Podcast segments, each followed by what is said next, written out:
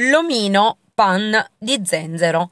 C'erano una volta una vecchietta e un vecchietto che vivevano soli in una casetta di campagna. Un giorno la vecchietta decise di fare un omino di pan di zenzero. Fece l'impasto, lo stese e lo ritagliò a forma dell'omino. Poi lo decorò, gli fece gli occhi con l'uvetta, il naso con una caramella, i bottoni con delle ciliegie e la bocca con della glassa. La vecchietta mise l'omino a cuocere nel forno. Dopo pochi minuti la vecchietta aprì il forno per togliere l'omino.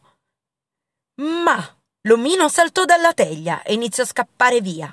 La vecchietta e il vecchietto iniziarono a rincorrere l'omino di pan di zenzero, gridando Fermati, fermati! Ma l'omino continuò a correre urlando Nessuno può prendermi perché io sono l'omino pan di zenzero.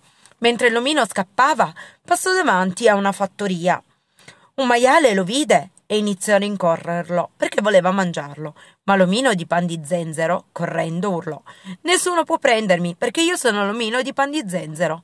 Poi incontrò una mucca e subito dopo una gallina. Tutti lo rincorrevano perché volevano mangiarlo. Ad un certo punto l'omino arrivò alla riva di un fiume, ma non poteva bagnarsi perché si sarebbe sciolto. L'omino era disperato perché la vecchietta, il maiale, la mucca e la gallina lo stavano per raggiungere. Una volpe si avvicinò all'omino e gli disse che lei poteva portarlo dall'altra parte del fiume. L'omino allora saltò sulla volpe, che iniziò a nuotare nel fiume. L'acqua del fiume stava per bagnare l'omino, che si trovava sulla schiena della volpe.